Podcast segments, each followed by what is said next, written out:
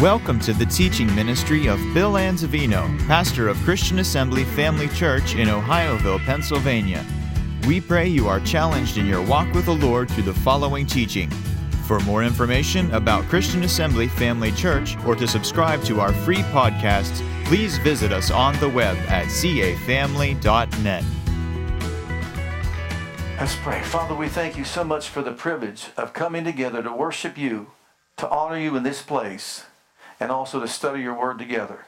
We know your word is not just intellectually learned, but spiritually discerned. It's supernaturally received by revelation. And so we ask that your spirit anoint our ears to hear accurately what thus saith the Lord, our hearts to receive, and our minds to be open to the truth that renews our minds, hallelujah, and sets us free. Thank you for changing us by what we hear from glory to glory as we submit to the leadership of your Holy Spirit and allow Him to move upon our hearts and minds and conform us to the very image of Jesus. We surrender our hearts to you. We yield our wills to you. We give you our undivided attention that we might learn, Father God, from your word tonight. Be glorified in all that is said and done. Make my tongue as the pen of a ready writer to proclaim truth and power and demonstration, that our faith would stand not in the wisdom of men, but the power of the living God and the resurrected Christ. And for all things we'll give you the praise, you the honor, and you the glory that you deserve. In Jesus' name, amen. Hallelujah, amen. We're talking about the glory of God. We started this on Sunday morning talking about the glory of God. For those that you weren't here, just a quick little review. Ichabod is a word or a name that means departed glory or without glory or the glory has departed, any way you want to say it. And no devout Jewish person ever wants to hear that word, Ichabod because it means that the glory has been lifted, the glory has departed, and the glory or the presence or the manifested presence of God is no longer among the people. Who wants to hear that? Would you want to hear that? No, none of us should want to hear that. The glory has departed. Well, the glory was kept in the Ark of the Covenant in Israel, first in the tabernacle and then in the temple. And they brought that Ark of the Covenant everywhere they went. And it meant that the divine presence of God was housed there. And of course, when in manifestation, great and mighty things took place. It made Israel more than just another nation. It made them invincible to their enemies. It meant that if you messed with Israel, you messed with the Creator of all things. Well, you know as well as I do that the Israelites didn't always walk with God like they should, right?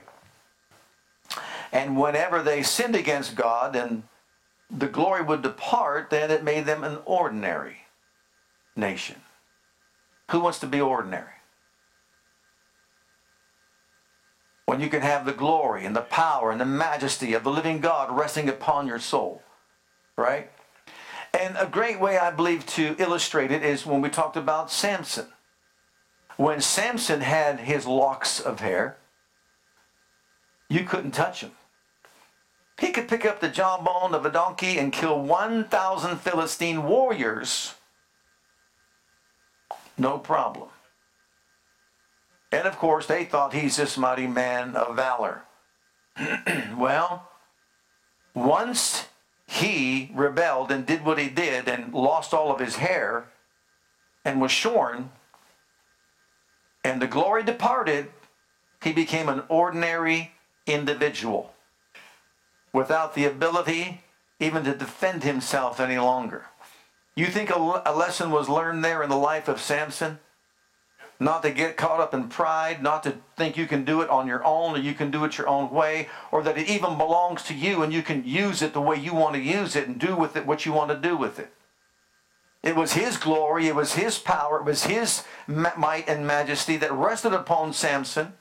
And when he was doing the will of God for his life, of course, God honored that.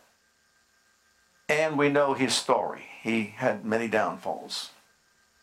Well, the church, and we are the church, without glory becomes ordinary. The church without the glory, majesty, and power of the Most High God resting upon it becomes just a religious institution or organization. Having a form of religion, but denying the power thereof to change a human life. I don't know about you, but I need changed. Do you need changed from glory to glory? Man, I was lost, but now I'm found. I was blind, but now I'm, I see. Aren't you glad? And what did that? God, by His Spirit, sought you out, sought me out. Praise God, didn't let go until He got a hold on us. He grabbed a hold of us and said, You're living for me. Amen. If you want to, you can live for me. And He got a hold of me. And praise God, I thank God for the day that He did. Well, Jesus, when He was here upon the earth, He made it very clear to the Israelites that, look, because you turned your back on the Savior of the world, your Messiah, he said, Your house, he used to call it my Father's house, my house. But now he said, Your house is left unto you desolate, empty, deserted. And when he gave up the ghost, when he died on Calvary's cross, and that veil was rent in twain from top to bottom, the Shekinah glory left the Ark of the Covenant, the earth made holy of holies, and it went up to heaven. So, in other words, their house now, which was his house because he occupied the house in the Ark of the Covenant, is empty, deserted. There's no longer any glory there. And guess what?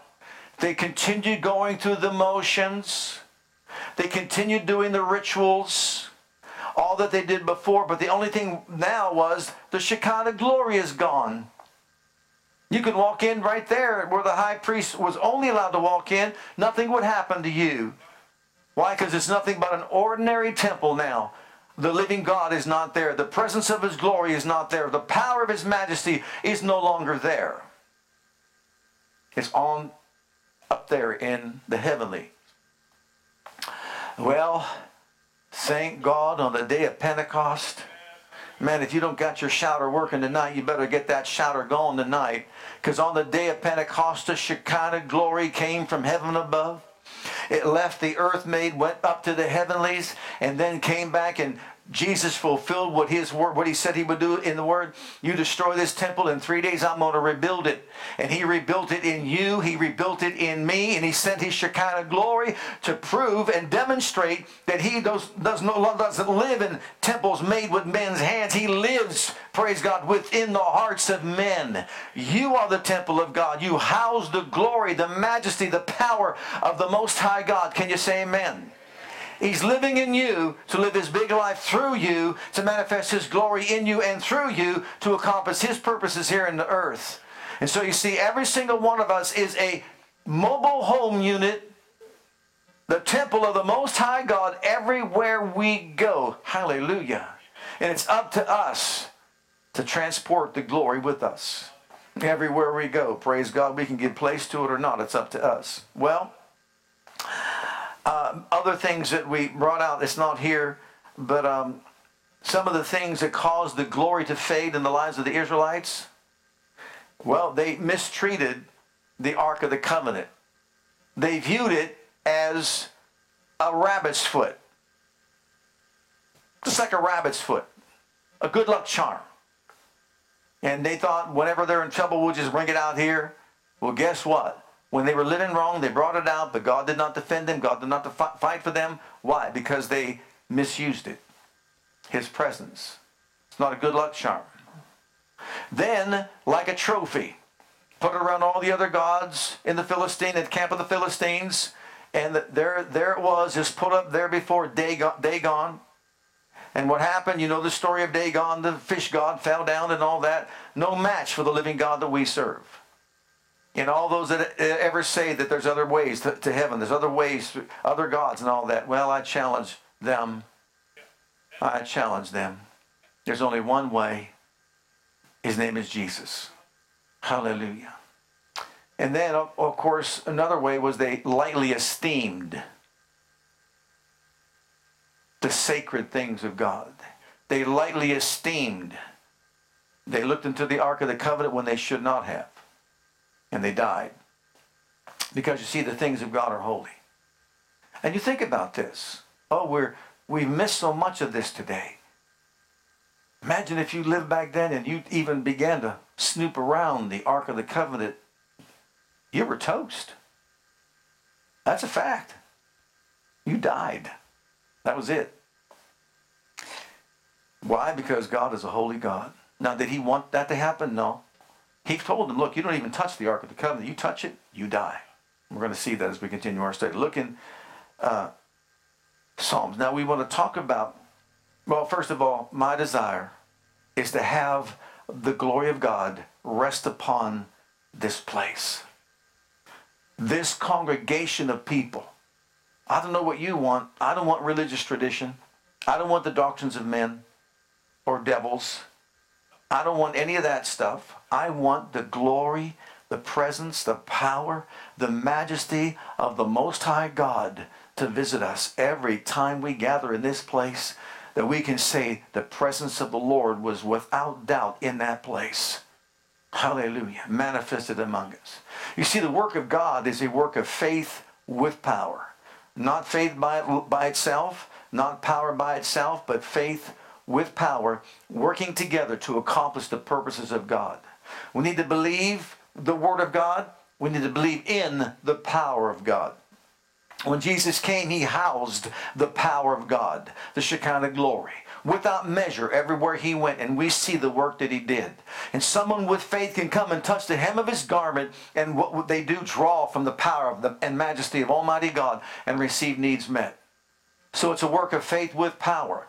So we can't just emphasize faith without power or power without faith. We've got to put the two together, merge them together, marry them together, so we can see the great work of God manifested in our lives individually as well as collectively. So my desire is to have the glorious presence and power of the Most High God, His glory manifest among us every time we gather together. Amen. What about yours? My desire is to see Him inhabit our praises, not just that we come out open up a hymnal, read a song or two, and say, Wasn't that nice? But I mean, we worship Him until we drop to our knees. We worship Him until we prostrate ourselves on the floor. We worship Him until the Shekinah glory falls in such a way we can't even stand up for by reason of the cloud. Is that what you want? Hallelujah.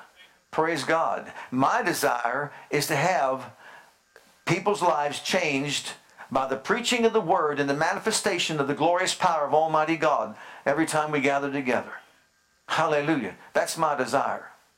Now, as we continue our study, in order to achieve our goals, it's going to require a spiritual hunger in all of our lives. It's easy in America to be become so complacent, is it not?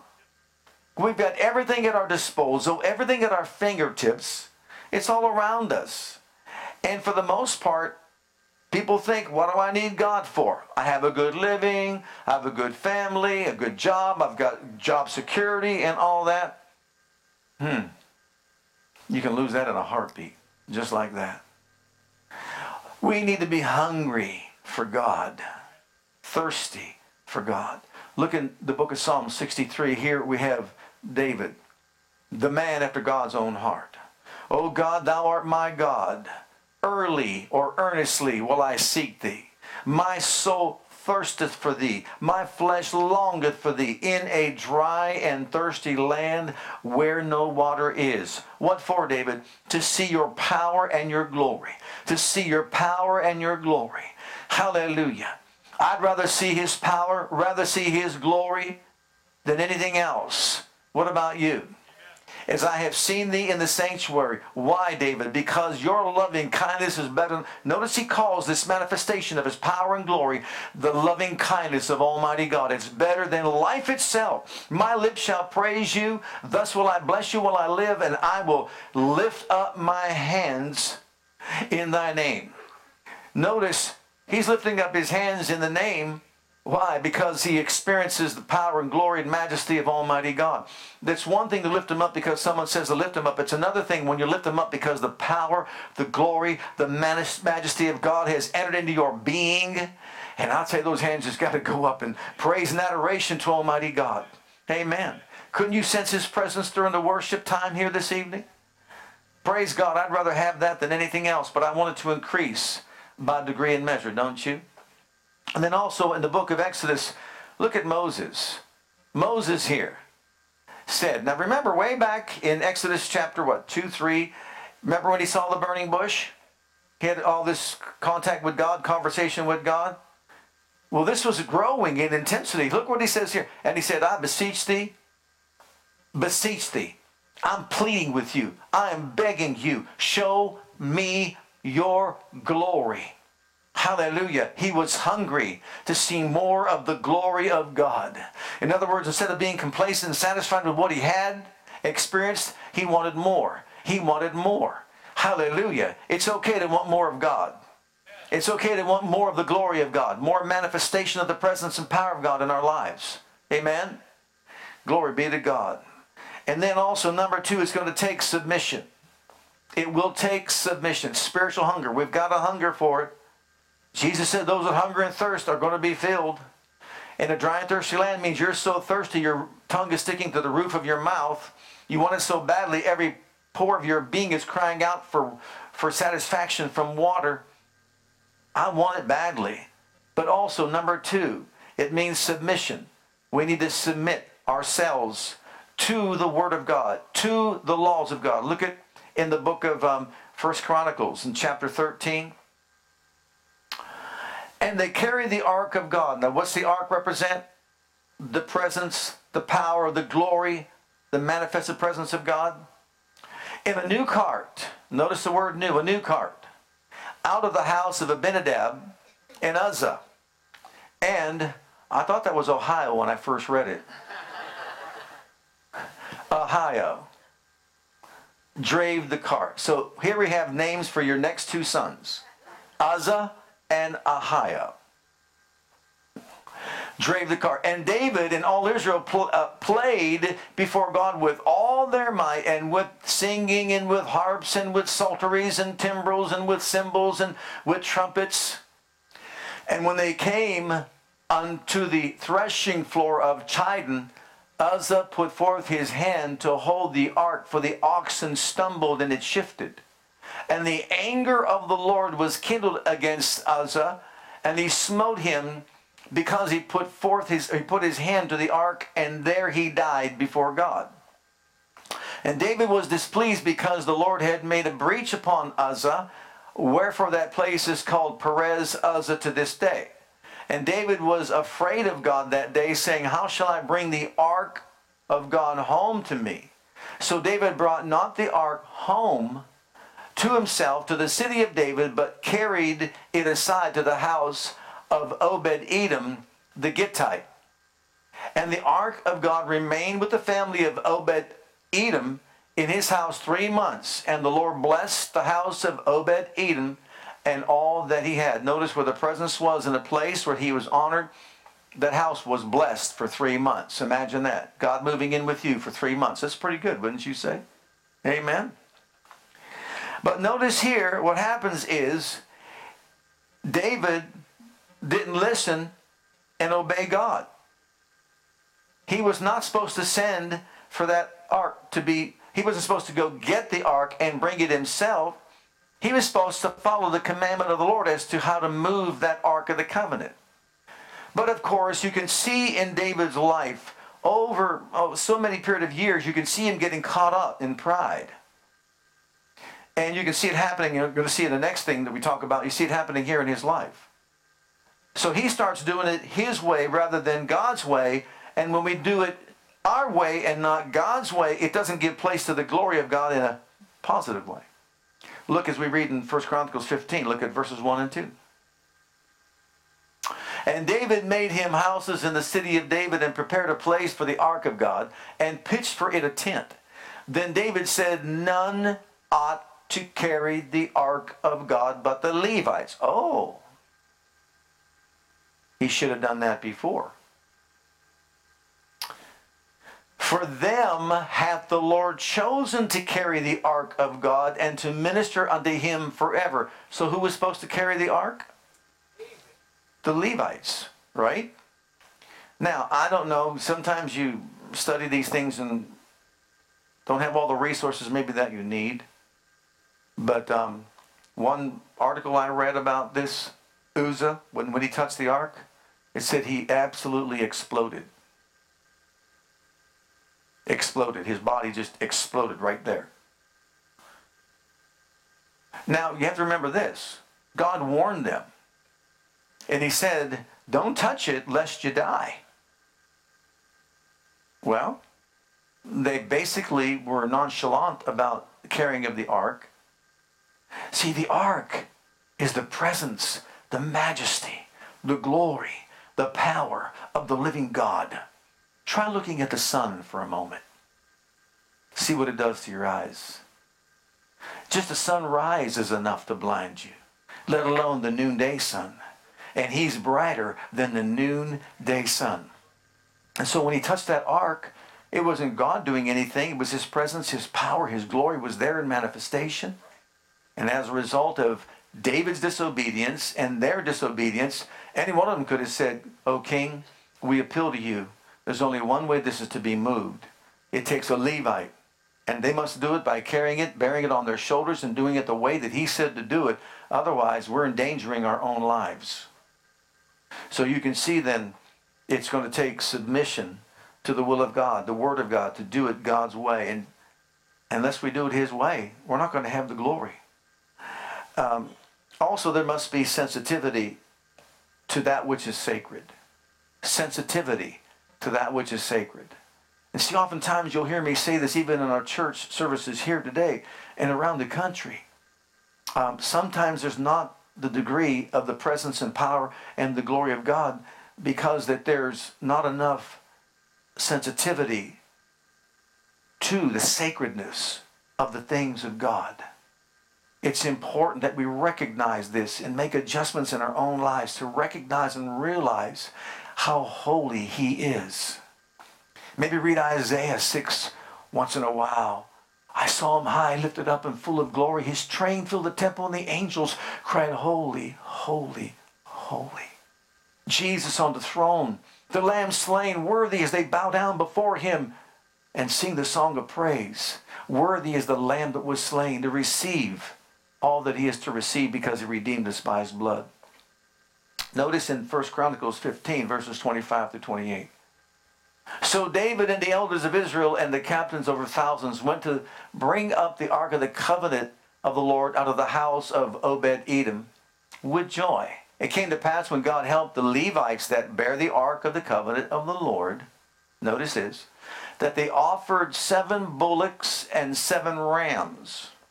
And David was clothed with a robe of fine linen and all the Levites that bear the ark and the singers and the Chenaniah, the master of the song with the singers, David also had upon him an ephod of linen. Thus all Israel brought up the ark of the covenant of the Lord with shouting and with sound of the cornet, with the trumpets and the cymbals, making a noise with psalteries and harps. Now, what's the difference between this time bringing the ark and the first time bringing the ark. When David brought the ark the first time, he wasn't wearing an ephod. There he was, basically boasting on his efforts and just how powerful he was and all that he did to recover the ark and bring the ark back. He tells him what to do and he, he basically overrides the will of God, the, the commandment of God, how to carry it. So, in other words, he's coming back, he's shouting and praising and Hey, sometimes God's not in a shout in a positive way. And so he's going through all these motions, and everything seems to be okay until Uzzah is killed for touching the ark. So here he is, basically, all the focus and attention is upon himself. But the second time, I want you to notice this he doesn't do that. It took three months for him to learn that he should have moved it the correct way. And so now, after the three months of learning how to do it the right way, he does it the right way. And now there's shouts of praise and adoration and glorifying and magnifying God because he did it the right way. Now, the second was filled with what? Notice the sacrifice, the sacrificial blood. Hallelujah. Paved the way for the ark to be brought back. Sacrificial blood. As a matter of fact, you'll see at some points it says they went so far and sacrificed the blood of an animal, and so far and sacrificed the blood of another animal. So, in other words, the path was a path of blood that gave place to the glory of Almighty God. It's the blood, the path of the blood that gives place to the glory. It's the blood and the glory. Hallelujah. Look at Psalm uh, 24. So the second was filled with sacrificial blood and it was all about God. Here is what they say. Again, I can't say a thousand percent that this is exact because you just don't get all the details of some of these things. But many theologians believe that when that Ark of the Covenant was brought back to Jerusalem, this is what they were singing. The earth is the Lord's and the fullness thereof, the world and they that dwell therein. We know it's prophetic. It's talking about Jesus, but let's read on. For he hath founded it upon the seas and established it upon the floods. Who shall ascend to the hill of the Lord, and who shall stand in his holy place? He that hath clean hands and a pure heart, who hath not lifted up his soul to vanity, nor sworn deceitfully, he shall receive the blessing from the Lord and righteousness from the God of his this salvation. This is the generation of them that seek him, that seek thy face, O Jacob, Selah. Lift up your heads, O ye gates, and be ye lift up, ye everlasting doors and the King of glory shall come in. Who is this King of glory? The Lord strong and mighty, the Lord mighty in battle. Lift up your heads, O ye gates, even lift them up, ye everlasting doors. And the King of glory shall come in. Who is this King of glory? The Lord of hosts. He is the King of glory. Selah. Stop and think about that.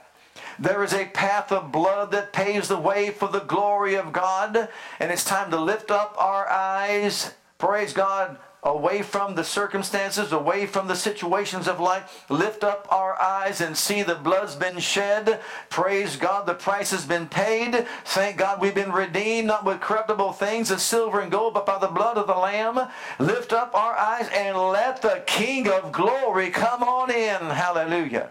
Bring him into our lives individually. Bring him into our churches around the world. Bring him into our nation. Bring him globally to the earth once again. Hallelujah in manifestation. So, this, if that was the song that they sang, they were singing to bring forth the manifestation of the presence of Almighty God, and that's when all things are turned over to the Son, praise God, and, and pray, what more can be said? But then number four, there must be sanctification. There must be sanctification.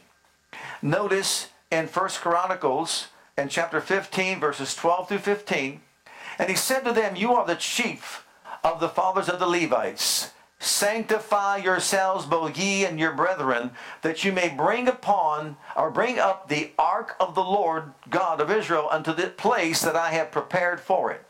For because you did it not at the first, the Lord our God made a breach upon us for that we sought him not after the due order. That was the first time. So the priests and the Levites sanctified themselves to bring up the ark of the Lord God of Israel. And the children of Israel, the uh, children of the Levites, bear the ark of God upon their shoulders with the staves thereon, the way they were supposed to, as Moses commanded according to the word of the Lord. This is what was to happen. So, in other words, if we want to carry everywhere we go the glory of God, the Ark of the Covenant, the glory of God in and through our lives, notice what he says sanctify yourself, set yourself apart. It reminds me of that verse in 2 Timothy uh, 2 and verse 21. This is from the England, English uh, Standard Version of the Bible. Therefore, if anyone cleanses himself from what is dishonorable, he will be a vessel of honor. Notice a vessel of honorable use, set apart as holy, useful to the master of the house, ready for every good work. In other words, God likes clean houses. Hallelujah.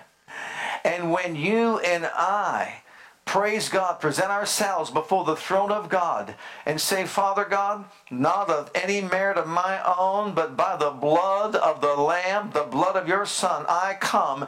And I thank you right now for cleansing me from all unrighteousness. I confess any fault, failure, sin, anything that I've done to displease you. But I thank you that I'm cleansed by the blood of the Lamb. So therefore, there's no guilt, sin consciousness, inferiority, or any of that nature in my life. I thank you that I am an honorable vessel to be used by you to carry out the purpose of your being. And I open up my heart to the glorious manifestation of your Holy Spirit to live in me big and through me big to accomplish your purposes in and through my life. And that's when we open up the door, praise God, and the Shekinah glory comes in and manifests itself. Look at 1 Samuel chapter 7.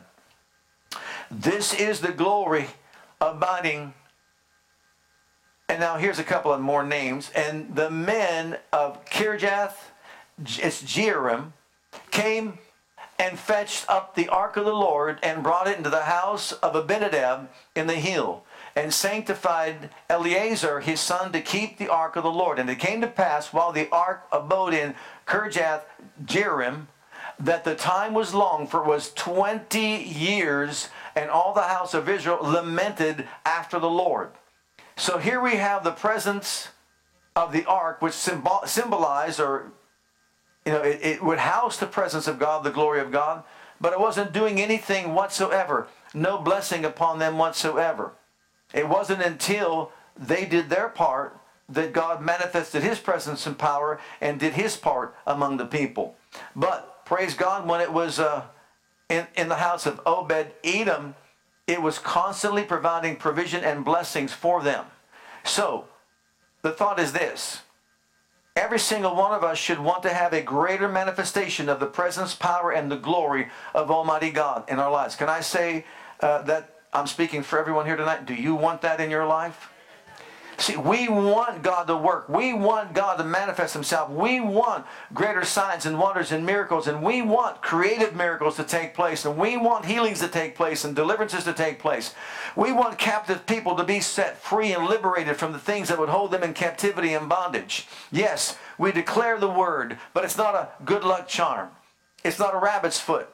We declare the word of God and we continue to praise and magnify God until the glory of God manifests itself and destroys the work of the enemy and enables us to experience the work of God in our lives. It's a work of faith with power, the two coming together, praise God, to accomplish God's will. So it's up to us to make a decision. If we want that glory, it's residing in us right now to manifest among us. It's us up to us to what? Have a strong hunger and thirst for it. A spiritual hunger that cannot be satisfied. As the deer panting over the water brooks, I, my soul longs for you. I so long to have a greater working of your power.